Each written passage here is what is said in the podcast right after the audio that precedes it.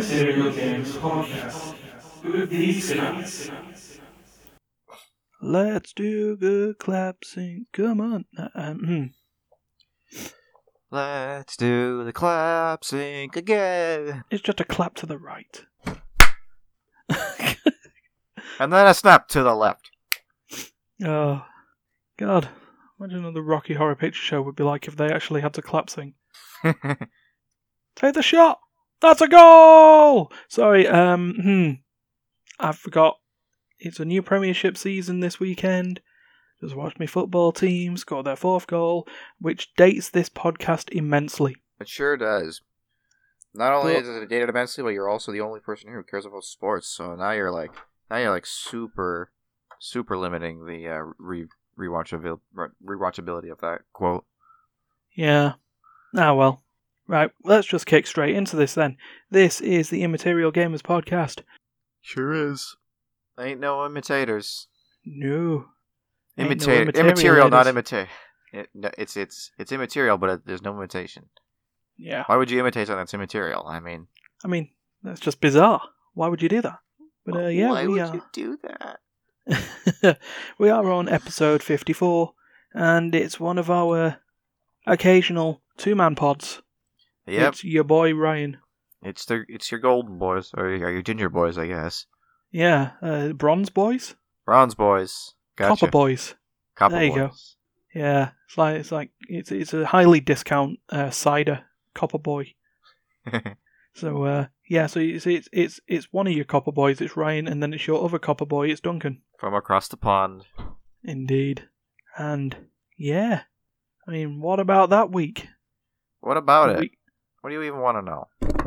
Who's that? Uh, I just knocked my microphone off my desk. Hold on, I fixed it. I'm good. I'm good. Resume. Yeah, it's such a such a, a what a week that microphones get dropped. It's it was that shocking.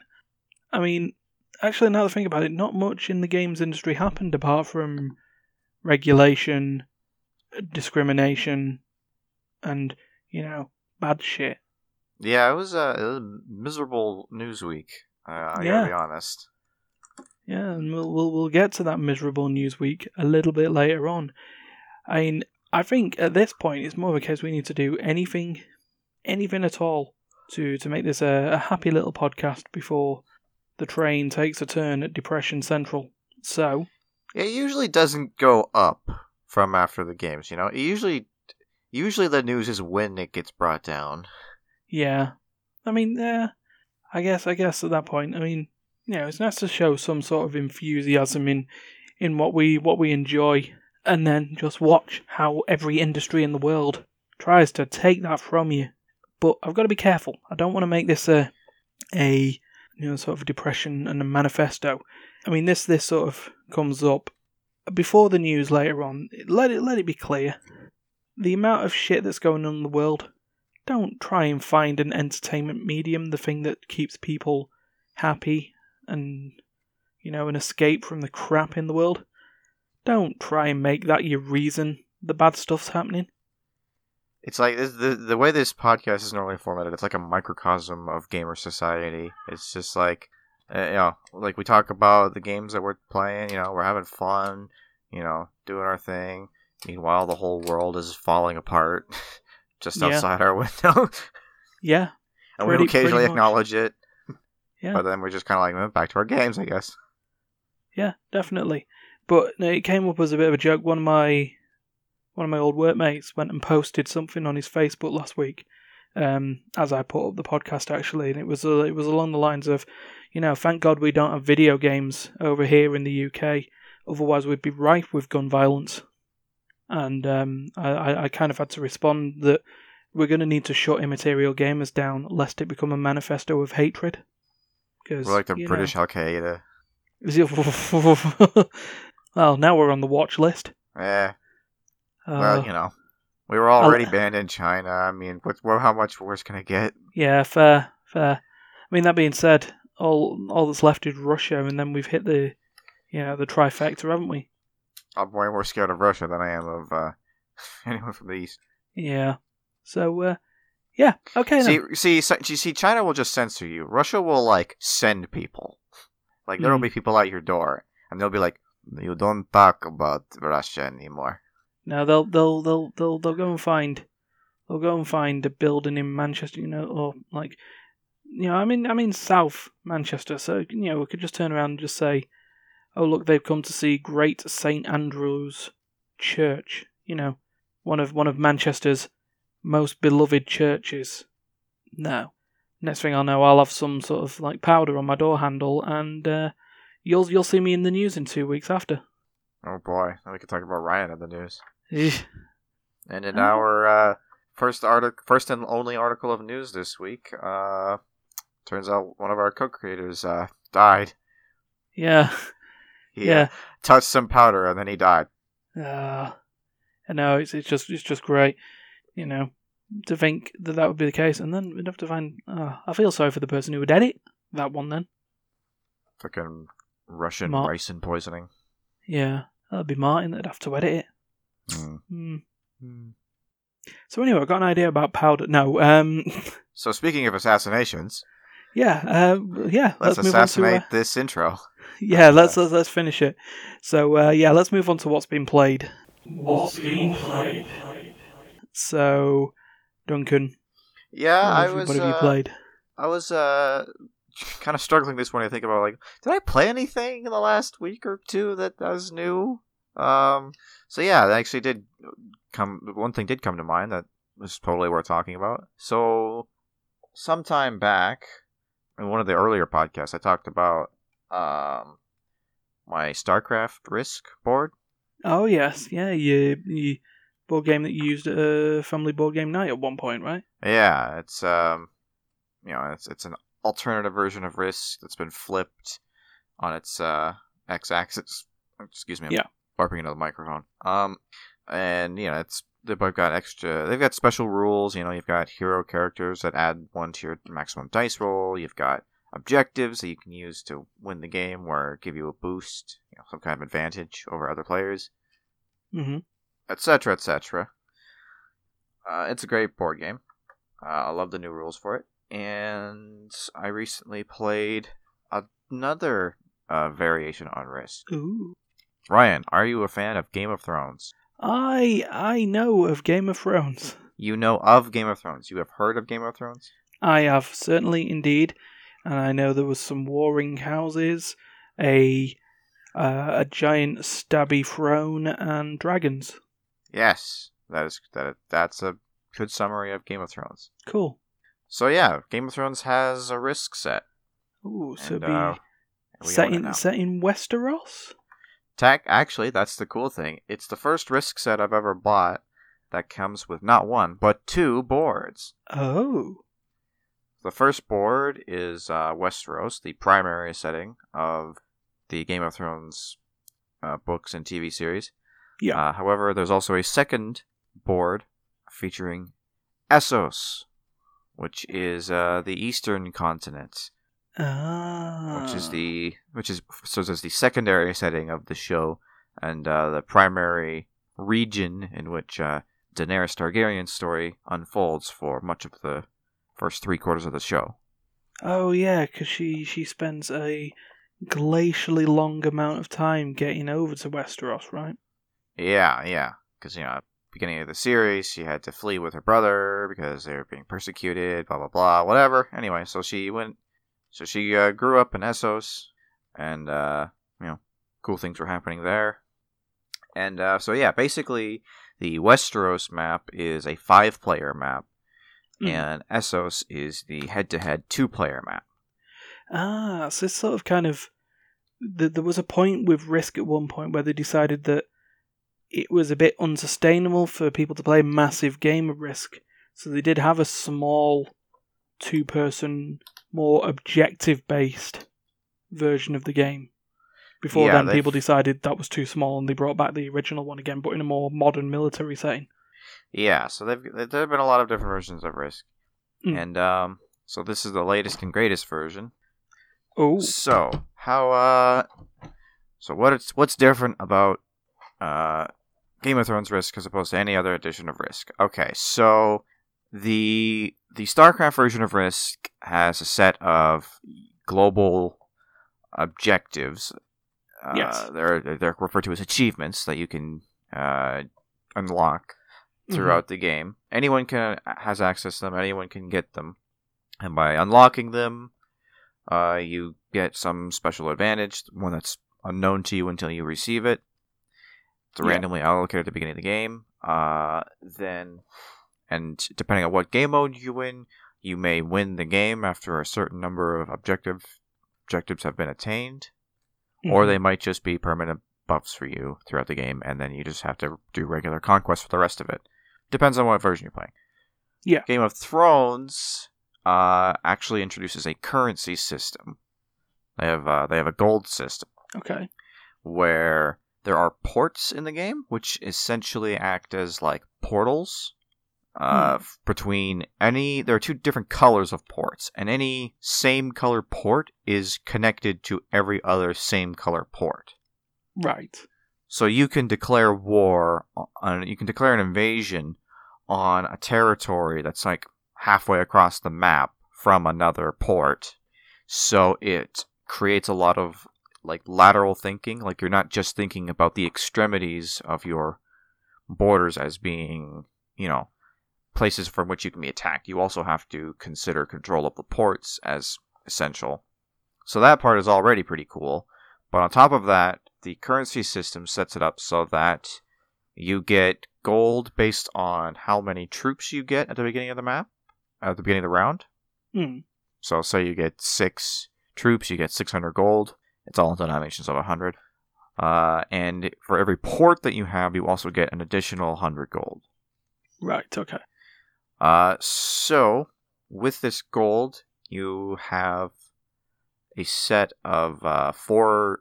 Every player, every army has four like character cards, hmm and each character card has an associated cost and an ability that you can use once per turn by paying the gold cost. Right. Okay. Yeah, so they refresh every turn. And what are these sort of abilities? Well, like you might, then? for example, you could f- play, you could pay 300 gold to increase the value of your dice for by one for the rest of this invasion. This, this like between these two territories, all of your dice rolls are increased by one. Mhm. Or it might say, you know, pay, you know, a 100 gold or 200 gold and replace one of your attack dice with an eight-sided die instead of a six-sided die for the duration of this invasion or or for this turn or whatever. Yeah. So these are the kinds of things that you can get off of character cards. Temporary, useful uh, abilities that can help you claim some territories. Right. Another thing you can do, but the other thing you can do with the money is you can also spend it on objective cards.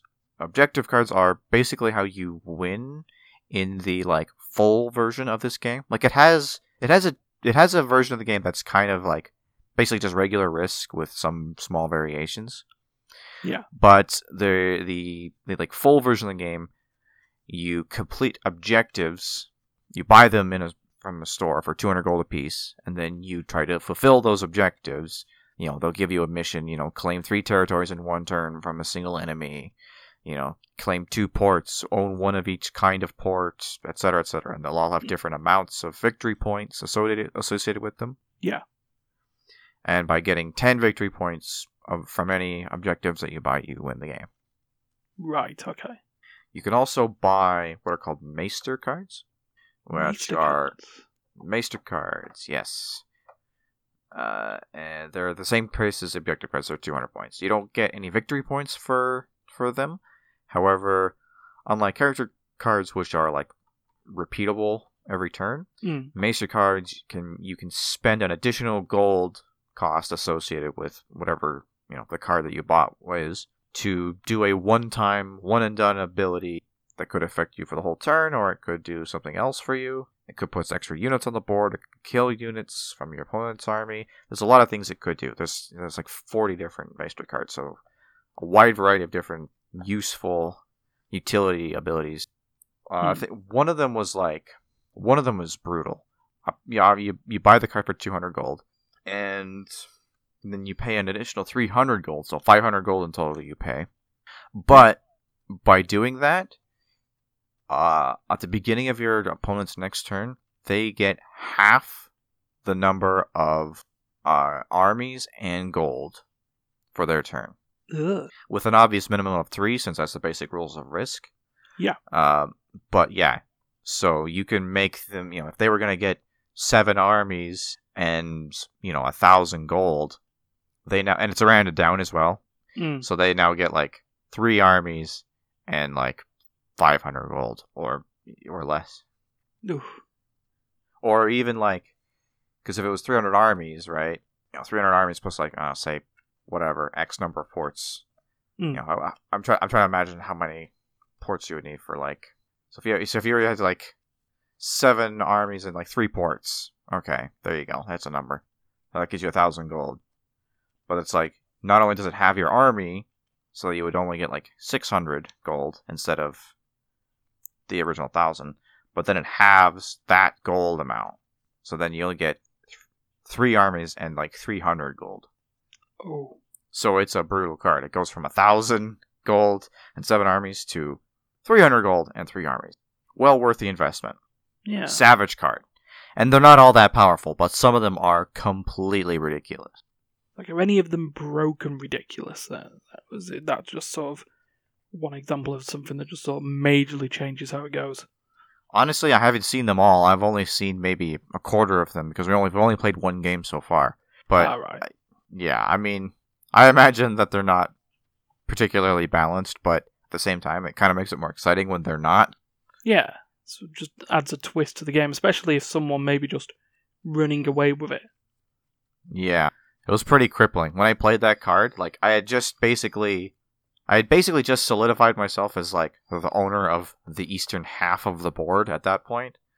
And just Mhm. as my mom thought she was going to be able to turn in, you know, some cards and make a comeback, you know, break up my ter- my break up my continents and whatever, I play that on her, and she gets three armies and three hundred gold, and she's like, "Well, I guess that's that then." And uh, concession. uh, sounds like some good, good war-based times. Yeah, it's definitely there's a lot more to it than regular risk for sure. It's really fun. Uh, there's another thing. I love it when I also love it when versions of risk uh, incentivize you to turn in your territory cards for some other benefit other than just saving them for armies Yeah. because then it gives you like a little bit more strategy because then it's like do i use this for armies or do i use this for you know its face value and then in starcraft risk every card had its own like ability associated with it Mm. which you know the maester cards essentially take the place of that in this version but the one thing you can do with territory cards in this version is you can use them to place special units. Like each card has like a a symbol on it. You know it, it basically corresponds to like the you know the infantry cavalry tank picture that they would have in regular risk Mhm. but it's but in this case it's like knight siege engine uh, and like castle or something. Yeah. the knight uh, is a unit that doesn't add one to your force. It doesn't count as a unit but it moves with your army and gives you plus one to your highest die roll wherever it, that army is fighting Mm. siege engine replaces one of your dice with an eight-sided die I don't what now? an eight-sided die That's that. That really doesn't sound like risk at that point. Yeah, no, it's it was cool when we saw that. It was like, oh my god, that's different. Yeah. There's up to three eight-sided die, Okay. and the reinforcement uh, is a exclusively defensive unit. It doesn't move at all, uh, and when someone tries to attack into a fortified territory, uh, I think it, I believe it adds one to all your dice rolls, Mm. or something similar to that effect. Okay. So yeah, yeah. The all of the all of those fortification, all of those special units, whenever a territory is taken over with one in it, they all like die right away. So like if they run out of armies in that area, that unit goes with it. But they stay alive as long as you are able to preserve that, you know, that force, that army. Mm. You know, they're effectively they're effectively the last man out, even though they're not actually a man. Uh, So yeah, it's it's really cool. It's a very interesting version of Risk, and I highly encourage any Game of Thrones fans who like board games or any Risk fans who have even a passing interest in Game of Thrones to try it out. Honestly, I think even people who have never watched Game of Thrones would probably get a kick out of it. It's a very interesting twist on the game. Yeah, certainly has a different take on Risk. It's uh, something that's ended up in my sort of idea because just if it was just Risk but in Game of Thrones, it probably wouldn't have gone me. But with what you've told me, it's just Risk but different enough to actually think, yes, please. Ooh, And it's- only, and it- only and it is- five pounds. Yeah, and it is cool because like, you know, the StarCraft Risk board is essentially it's essentially just the same map, just like, you know, the shape the the territories are shaped slightly differently and it's been flipped on the x-axis and whatever, but everything is still mostly the same. Hmm. But the two boards in the Risk, the Game of Thrones Risk are unique Game of Thrones themed maps. They're completely different from any. They're not based on anything in regular Risk. They're they're their own thing. Yeah. So that's also another cool twist because that's another thing that's pretty stagnant about Risk is that no matter what version of the game you play, certain territories and certain strategies just work better than others. But on the new maps, you kind of have to make up a new game plan that isn't based on old Risk strategies. Yeah. So yeah, that was uh that was my game for this week. I played a, one game on the Essos map with my mom, and I definitely want to try the the Westeros map and maybe see if we can get other people to play. Sweet. You know what I'll also do at some point then? See if someone's modded it in Tabletop Sim. Ooh, that would be interesting. Yeah. Because I mean, you got I also got to be careful because it's like you know someone might say someone might make a Game of Thrones Risk that isn't necessarily like you know the the Game of Thrones Risk. Mm. So you'd have to like go in and look and see like, okay, is this like actually based on the board game version, or is this like this person's own mad invention? yeah. But I think we can get that verified with you, and uh, we'll see. We'll see how that works later down the line. Now, for me, um, mine's mine's not been anywhere near as in depth because I've played. I played the little game with myself called "What to Do Now That We've Got an Extra Hour Before the Podcast." Uh, so with that, I just quickly looked in my library Can and you- went and picked. Can you buy that on Steam? um, you can't buy that in particularly uh, particularly on Steam, but you can choose games on Steam as part of that game. So, uh, so I played the game called Streets of Rogue. Streets of Rogue. Yeah, so uh, it's a shocking roguelike game. Oh my god. I know, right? It's not Going like it rogue? says it in the name or anything. Or going going rogue is fun. I mean, it it will be on probably on the list of going rogue games at some point since I'm very near the end of the current going rogue journey with Hades. Even when they bloody patched it with another biome, which means that then my my objective would technically increase again, but no. Anyway, this roguelike game is a effectively a parody of Streets of Rage, the Mega Drive fighting game, which has got a sequel coming out very soon, if it's not already out, where they've changed the art style of it, and it looks cool. So this is the point where Ryan just quickly checks his phone to see if Streets of Rage 4 is uh, is out yet. Streets of Rage. So yeah, Streets of Streets of Rage is the do yeah. So Streets of Rage was the fighting game on the Mega Drive, which involved uh, rookie cops taking on a corrupt regime of gangs in their city that had bought out the police. Streets of Rogue is a underground resistance of people causing havoc in a city because the mayor stole all the beer. God damn it, Mayor. Prohibition The- didn't work. When will you learn? Yeah, so he stole all the beer and made chicken nuggets illegal because he had a tummy ache one time. Alright, he's gotta die. Yeah. So uh, yeah, you you play as one of various characters in the roguelite tradition. They have their own stats and strengths and weaknesses and starting items and weird little stuff. And you start from the bottom of the city to try and get to the top of it. It's it's layered. So you got the slums on the floor. It's like Midgar from Final Fantasy. Mm. Slums on the bottom. You got the midtown, and then you got the upper town, where the mayor lives. And uh, yeah, you go onto each level. You have to complete a set of randomly generated missions on a randomly generated map, and then you go up to the next floor. You have a life bar where if you run out, you die and you start back from the beginning again. And you don't keep any items or money that you had in it. What you do get are chicken nuggets. They're the rare item, the upgrade your shit item, the item that allows you to then get further on in the game each time. And uh, yeah, it's very it's top down, it's 2D, pixely business, all sprites, and um, there's not much more to say about it at the moment because it's pretty much as simply if you want a five minute game, then you play this. You just I see. some of the some of the objectives will be just like turn off the lights in a house. Turn Okay. out the lights. Turn out the lights. Yep. Uh, another one will be destroy a generator, or um, just receive this item from this man. Okay, cool. And you get random little objectives and random rewards for doing it. At Um, what point do it, you? Uh, at what point do you fight Sephiroth? um, you don't. Unless I don't think so. But it's it's, it's Hmm. very very it's very parody. The game is a very it it wears its humor on its sleeve.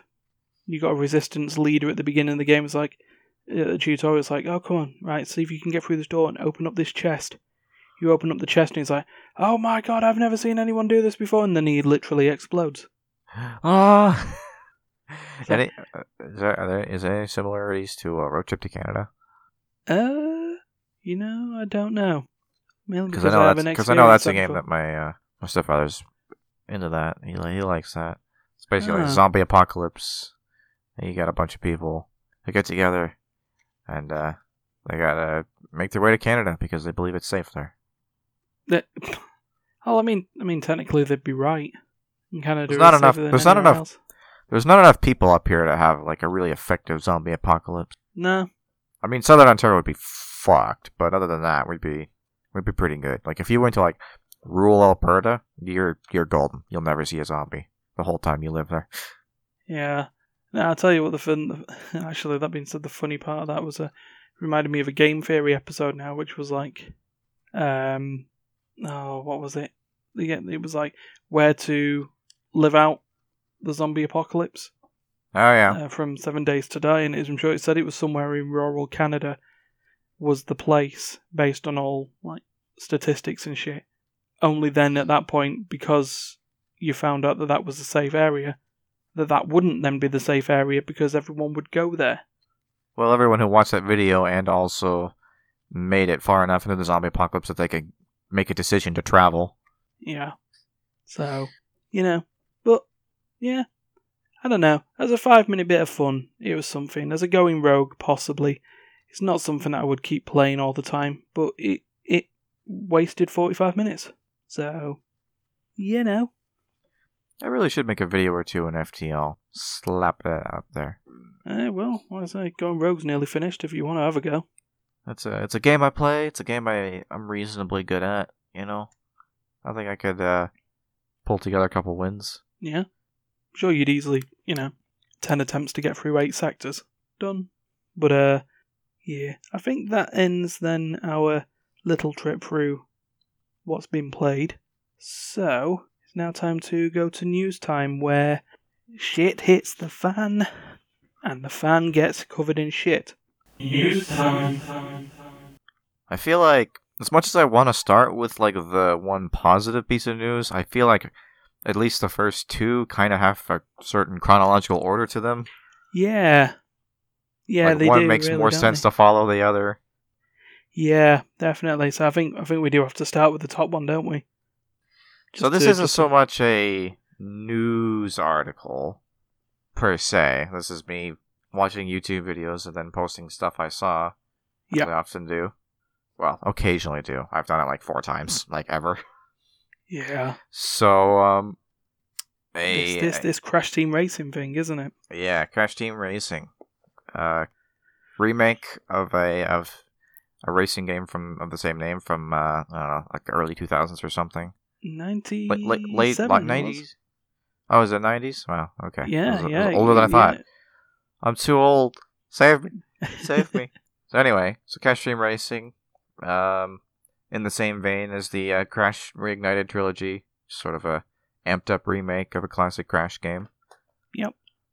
Uh, British uh, YouTuber by the name of Caddicarus. I'm sure many people know who he is. Mm.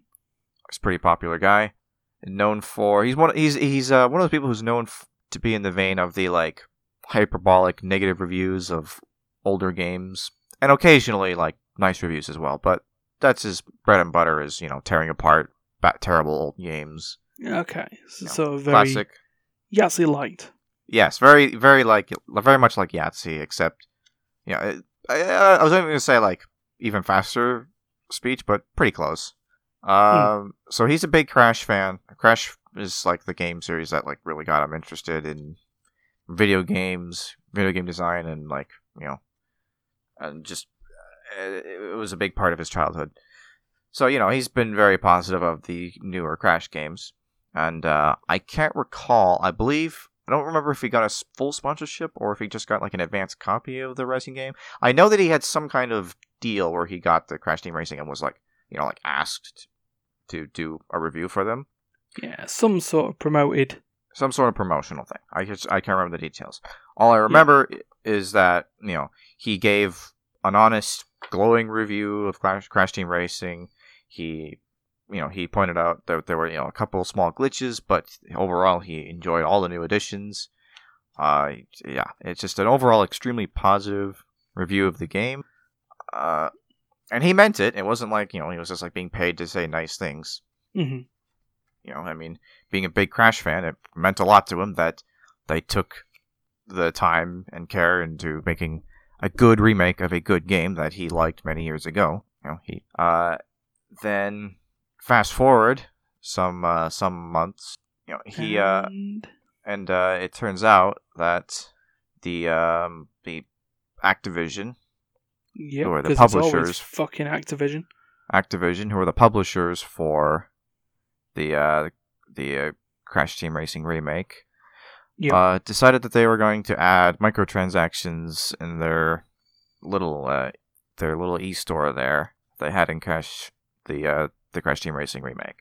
So the context behind this is that the game launched with a system, some kind of coin-based system, where by playing the game over and over again, completing any race of any kind, you got coins, which were just sort of in-game currency that you could use to buy cosmetics and characters and things like that for different racers Yep. in the game. Uh, and you know you can get more by completing certain challenges and getting trophies and etc. etc. But there was no system at launch that allowed you to buy these coins with for currency. You just you just had to get them through sheer hard work and determination by playing the game over and over again. And if you cared about the game a lot, you know you could play the game, I'll, you know, day, every day and unlock all your Mm. super expensive cosmetics. Yeah. And if you didn't care about the game, whatever. It was a system that was not designed for you in the first place, and it wasn't a big deal if you didn't get in on all the, you know, cool glitz and glam fun of it. Indeed. And then Activision comes by and says that, you know, that's not a very profitable model. So they enable people to purchase these coins for uh, real money through microtransactions. And this made Mr. Caddicarus, who initially praised this system uh, cautiously but optimistically for the fact that it rewards you know continuous play and continued reinvestment of time and effort into the game. Yep. You know, he had nothing but nice things to say about the system, but he also knew it. But he also noted in his original review that it did look an awful lot like a template for an e-store that would normally house microtransactions, and he was he did note that he was uh, very cautious about what might happen in the future. Oh, and he was right, wasn't he? Yeah, the developers of the game actually went out and said that you know they did not have plans to have microtransactions for the game when it came out. So this ended up being a publisher decision on Activision's part. And of course, because Activision are fucking scumbags. Yeah, and so Caddicarus uh, came back, went back on the airs, and started, you know, and went on a big 18 minute long rant about Hmm. how he felt. He felt, but you know, he felt betrayed in a, you know, on this in the sense that, you know, they ended up succumbing to the usual microtransaction pitfalls, and you know, you know, all the all the kids and and such that you know would play these games and they see all the cool cosmetics that all their friends and random strangers on the internet are playing with.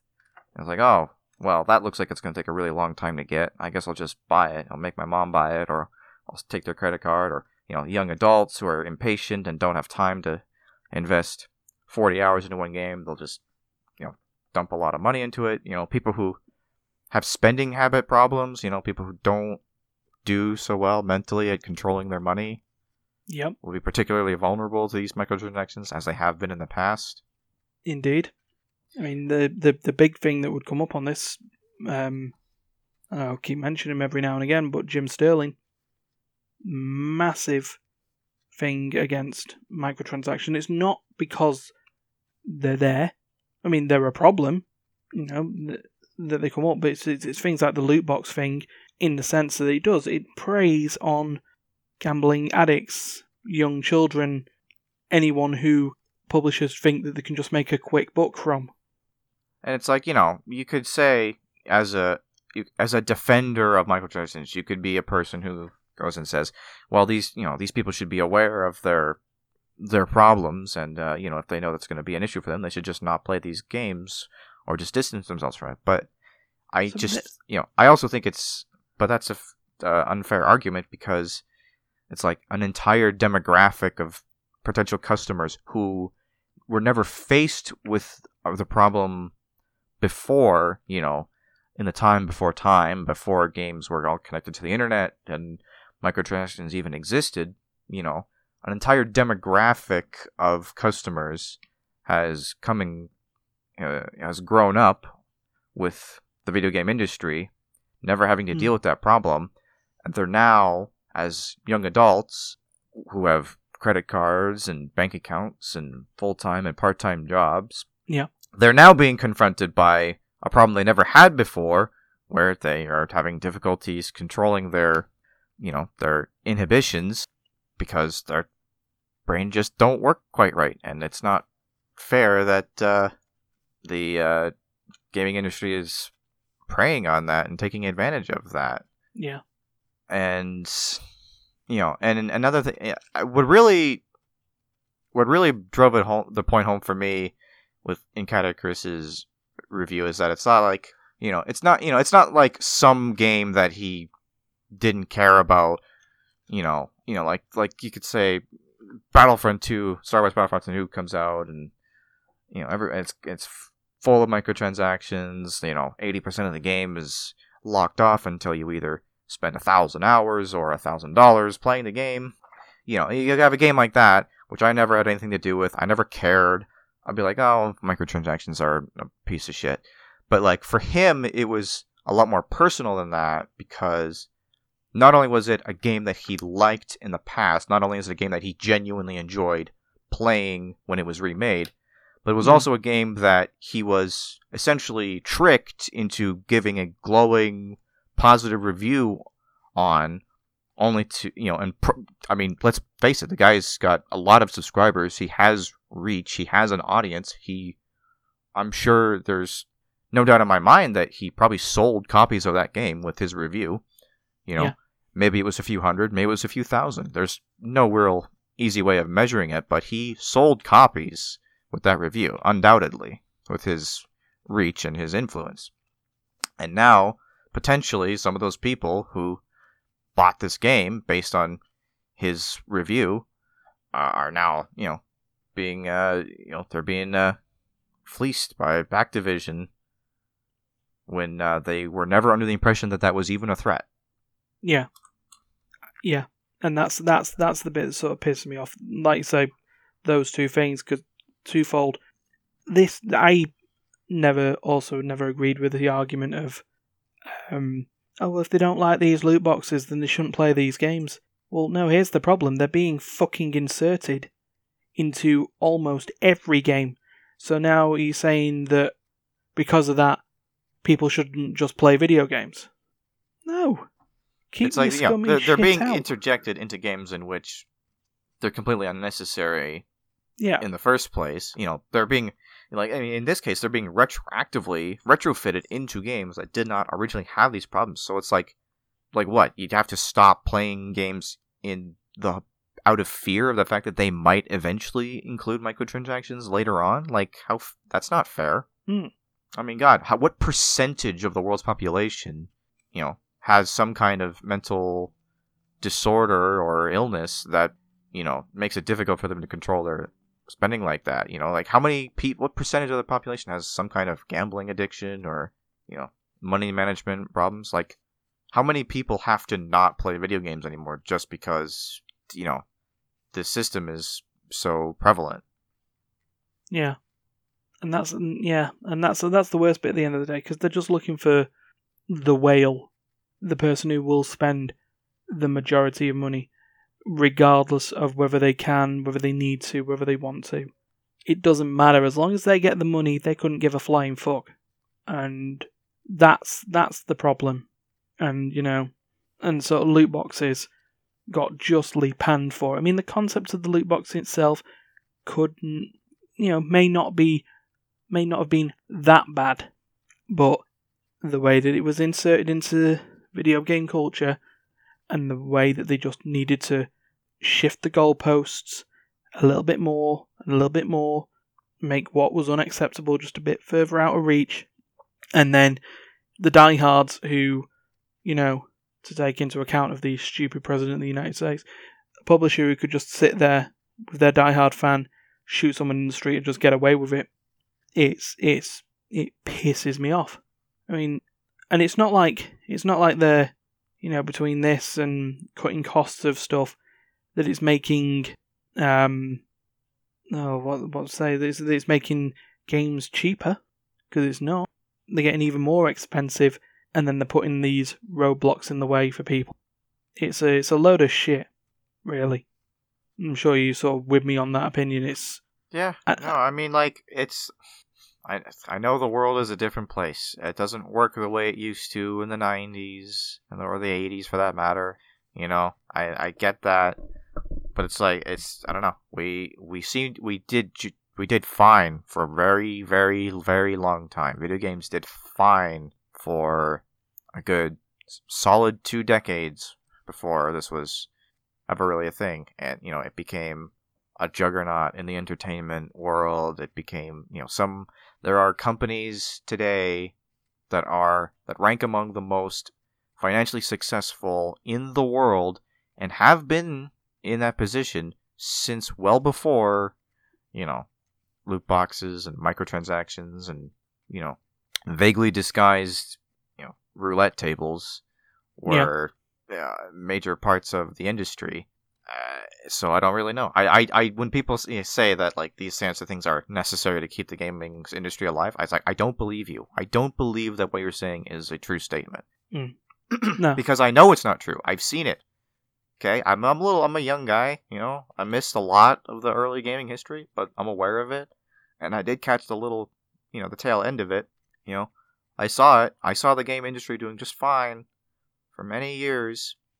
Yeah, there was yeah, but absolutely for absolutely ages. You know, you know, it was like the fact of oh look these additional skins and costumes you can get in games. You know what they used to be back in the nineties? Cheat codes. Yeah, that's actually I don't I can't remember if it was in that video or not. I think, but uh, that was uh, a thing that was pointed out either by comments or posts or possibly in the video. I, I don't really remember, but I remember someone saying like uh, it used to be like you know if I wanted weird cosmetics or to make my character look strange or to unlock a special secret character, you'd either just play the game or you'd punch in a cheat code. Now Yeah. instead of punching in a cheat code, you punch in your credit card number. Yeah. So yeah, that's that's the really annoying, depressing thing of it. So related to that, we'll just move these because we'll just sort of move this forward. I mean, a couple of the new stories that have come up next sort of link into this, you know, the the the the video itself. Um, I'll put the YouTube link of the video in the description for the podcast as well, so you can have a, a watch of it. Um, I mean, to be honest, it'd be more likely the other way around. But anyway, um, yeah, based on that, the ESA, fresh from their "we can't hear you" of giving away a whole bunch of people's information, have managed to get an agreement with the big console producers that state that loot box odds must be disclosed in their games. So, yeah, uh, so if we're, I guess, I guess we can call this uh, a minor uh, upswing in the mood in between our uh, our death march of news for the for this uh, afternoon. Yeah. Yeah, so um, it's quoted here in this GameIndustry.biz article that uh, ESA Chief Counsel of Tech Policy, my god, what a title, uh, Mr. Michael Warnecki, or just Warneck, announced, uh, yeah, that these uh, these are going to be happening. And in addition, as an update, in 2000, by 2020, the following list of publishers will also pledge to disclose odds, including Activision Blizzard, Bandai Namco Entertainment, Bethesda, Bungie, Electronic Arts, Microsoft, Nintendo, Sony Interactive Entertainment, Take Two Interactive, Ubisoft, Warner Bros. Interactive Entertainment, and Wizards of the Coast. So, all publishers that use loot boxes pretty much in AAA gaming.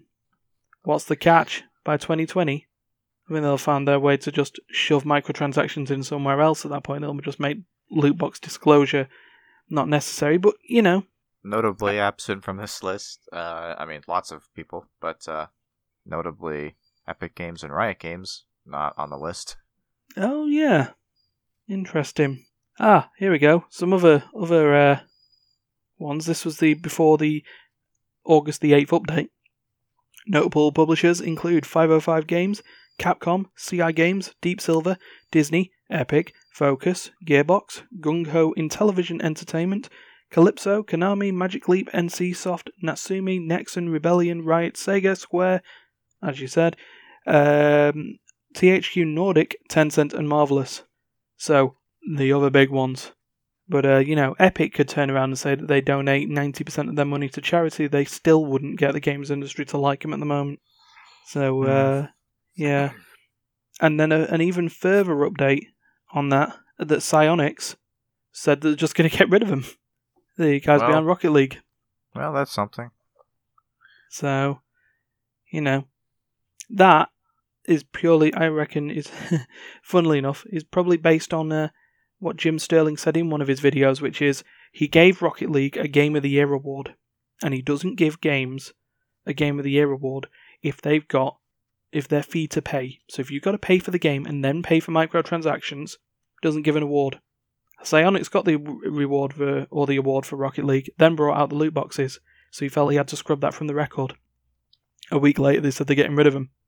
I feel their reputation is required, but uh, you know. So that's that's some loot box information. And then speaking of weird shit, this this came up from Eurogamer. How Oh, bad boy. is your reputation with a country that you send death threats? Is this- Uh, hmm. because this is what happened to uh, a man who isn't named, but uh, he threatened to do a repeat of Kyoto animation. Now, for anyone who doesn't know what happened there, someone sent death threats towards a animation studio in Japan, then set fire to said animation studio, killing a bunch of people in there. 35 people to be exact. Absolute dickhead. Simple yeah. Okay. situation on that. But uh, yeah, he, he sent this uh, death threat over email to Square Enix saying, Give me back my money from your shit game. Do you want a repeat of Kyoto animation? He promptly got arrested and was told by uh, told police, quote, I was pissed off at losing in a game, so I sent the mail. Now, there's a few Final Fantasy mobile Square Enix games probably where you could lose like that. If I was to guess anything, maybe Brave Exvius. But, uh, yeah, that's not the first time that it's happened as well, because according to the same Eurogamer article, a 25 year old nursing care worker threatened staff after failing to get an item in a gacha game despite spending over fifteen hundred pounds. I wish they had uh, disclosed how much money the uh, this this jackass had, had spent on the game. I would I would like to know like how much money he thinks is worth. You know, like how much money can can this guy lose in uh, a game before it's worth it for him to go burn a building down with actual human beings inside of it. Yeah, I mean, But, he probably uh, wouldn't have f- done it if he had loot box odds. But it's also yeah, well, it's like also I mean not not that this is exactly the world's best time to play devil's advocate. I genuinely yeah, this is obviously a very terrible person who's had an abundantly negative reaction to uh, to this game. Mm. On the same hand, you know, we can't say something like that and then just pretend that we didn't spend the last 20 minutes talking about people with gambling addictions and people with mental health problems playing these games and uh, you know this is what this is what these systems do to people, man. You know, it's I mean, gambling itself is a problem. I mean, this if this guy wasn't spending his game on video his money on video games, he'd be at a casino somewhere probably. So it's not even like, but uh, it's it's when you can download it into your onto your television and play it from home, not even have to get up. It's uh, it, it's easier than ever. Yeah, I, I I'm personally it's like I got nothing against gambling as a concept. I I think it's fine as Mm. long as it is heavily regulated and I been kept you know in a very separate, very segregated part of the world. I it needs to be it needs to be like a process to go to a place or to interact with a thing which allows you to gamble in my Yes. opinion because it needs to be a very conscious decision, a very conscious act for a person to go out of their way to go and gamble because of the risks it place it uh, creates for susceptible individuals. Mm. Which is why so- it's so dangerous to have these, you know, sort of pseudo gambling systems in our gaming, you know, our gaming industry. yeah. Where where stuff like this can- is just bought as a shop item as opposed to you know, it's like it's just it's it's casinos that you it's a casino that you can download onto your PS4 or your PC or your Xbox, and you don't even win money for it. You just win pixelated digital avatar that will disappear in a year when the game goes out of business. Hmm. Yeah. So yeah, that guy's a dick, but so are the people who make loot box systems and gadget systems. So what do you want? What do you want? What can you say? Yeah, no, it's true. Maybe it's just better if they do just fully regulate loot boxes. You know what? Fuck it. We obviously can't be trusted as a as a species now in in terms of that. So you know what? Fuck it. What we can be trusted to do is make decisions and learn. You know. Well, I kind of brought it up at the beginning of the podcast. I'm gonna sort of bring it up very briefly at the end. Just censoring shit that you think is the problem instead of dealing with the actual problem is fucking stupid. This comes off the news that was based everywhere that Walmart stores were pulling down and unplugging advertisements for what they perceived as violent video games in wake of the mass shootings that occurred. Well, it'll be two weekends ago now, because that solves the problem.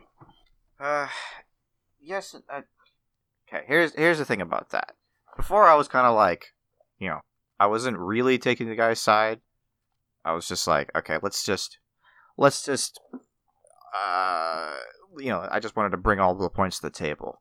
Hmm. This one I am going to play somewhat of a devil's advocate on because while I don't think that, you know, their their uh, solution, quote unquote, is going to fix any problems.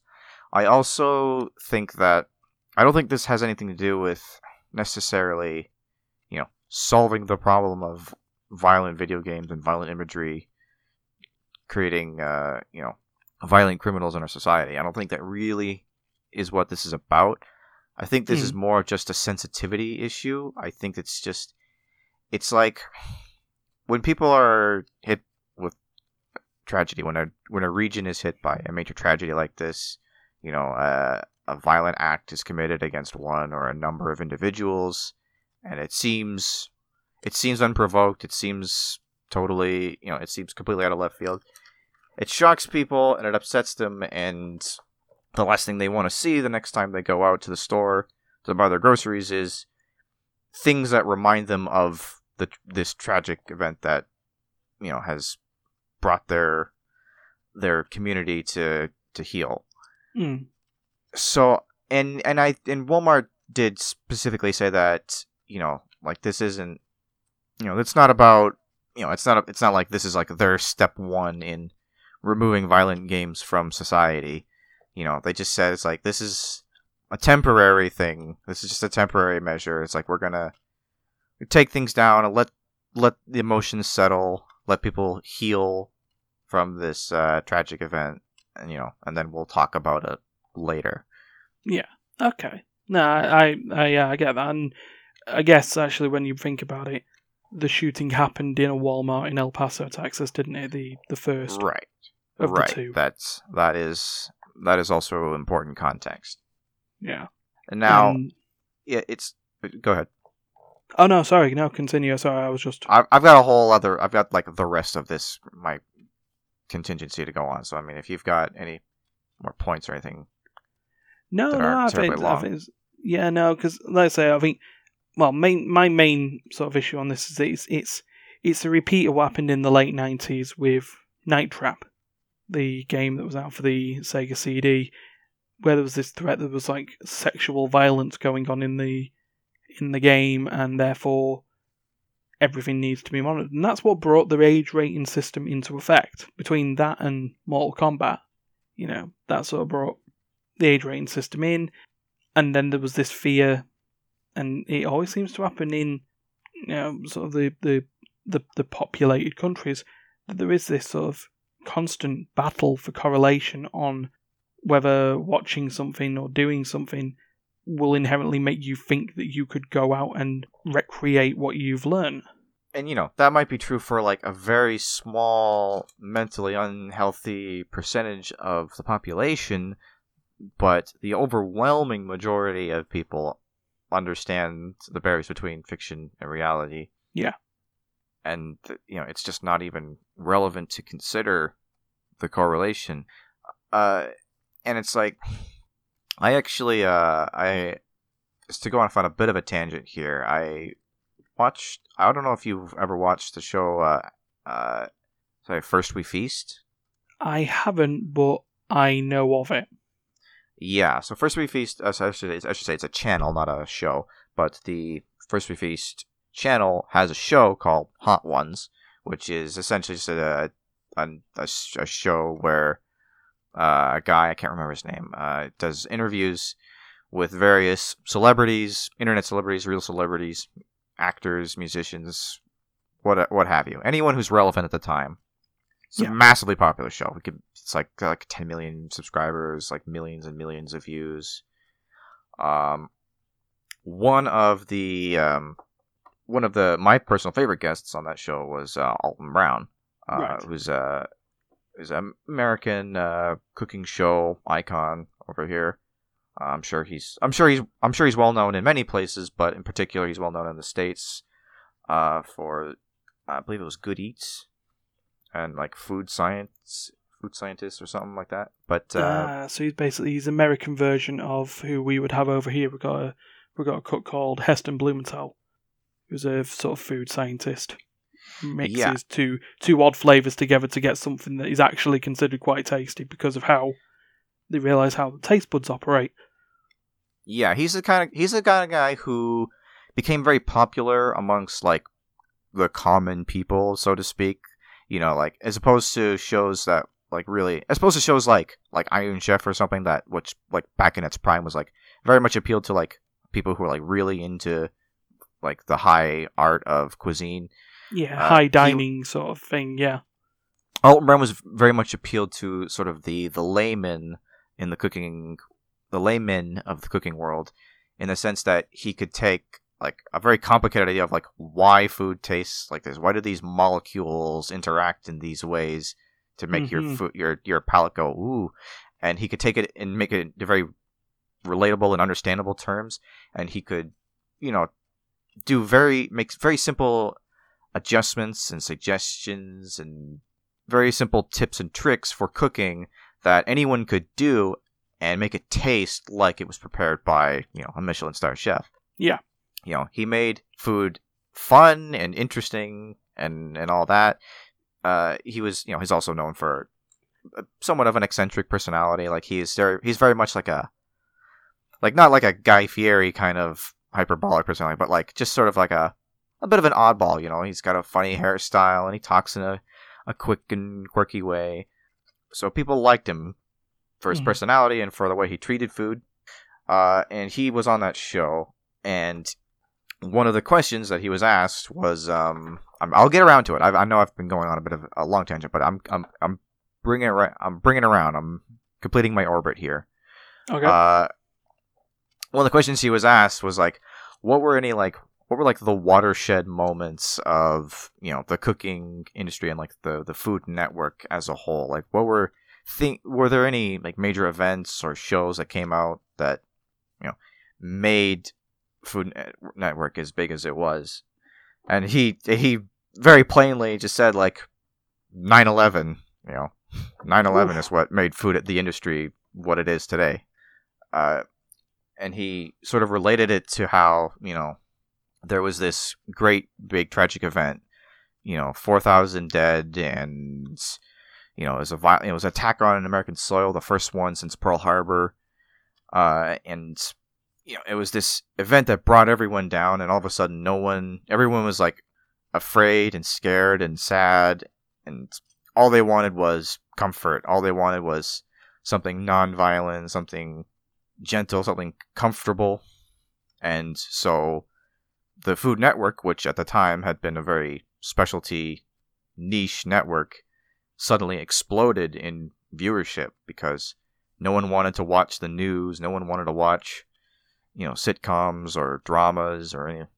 They just wanted to watch cooks prepare food and make, you know, and smile and and and it just they just wanted to be comforted, and uh, Hmm. so like I think that that kind of sentiment is a big part of uh, where Walmart is coming from. I don't believe it's necessarily coming from a place of censorship or paranoia. I I think it's just about trying to console, you know, a wounded community, Mm. you know, try and get their mind off of the tragedy for a few weeks or a few months or what have you. Yeah. Uh, so that's where that's coming from, I think. What's also in the article, and what I think is closer to what you're you were originally afraid of and originally leaning towards, Yeah.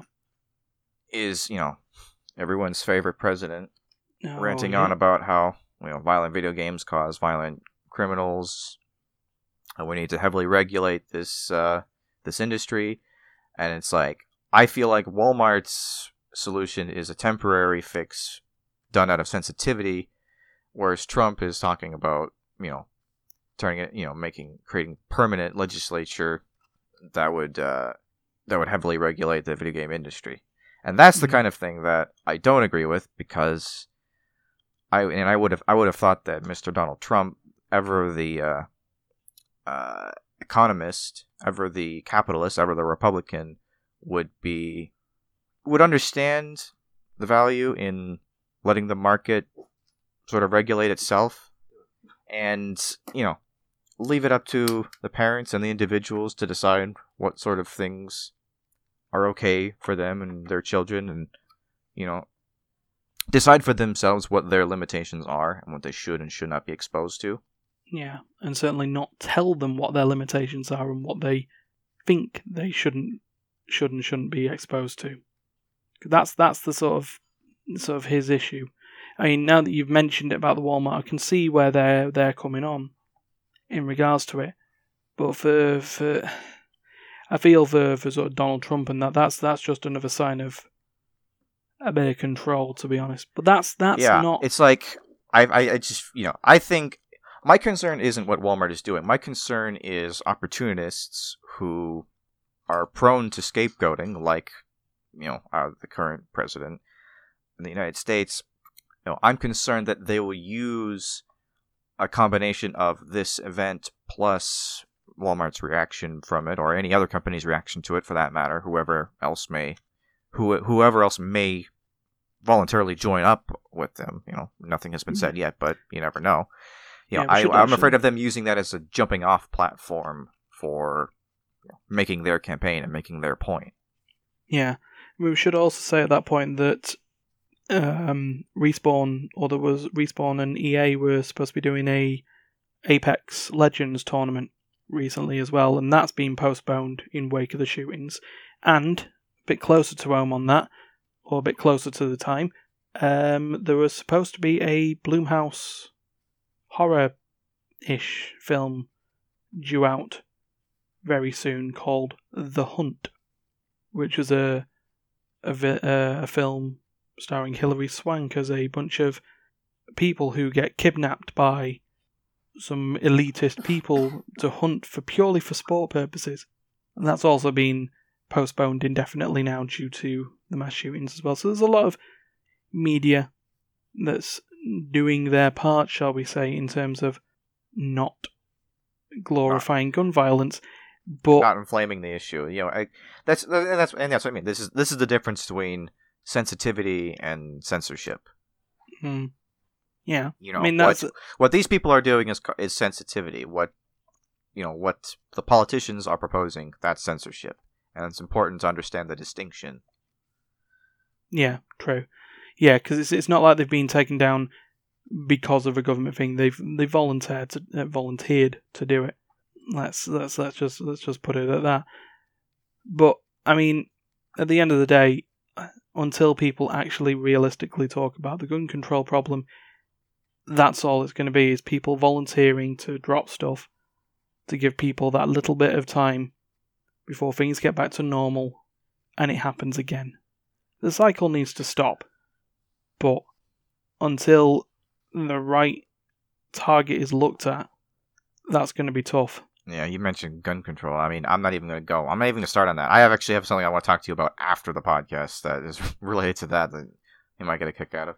Yeah, Well, not like a But- good, not like a not like a good kick, a bad kick, but a kick. But- yeah, some sort of yeah interest out of. But yeah, I guess that that'll be that'll be the the the right jumping off point to wrap this podcast up then.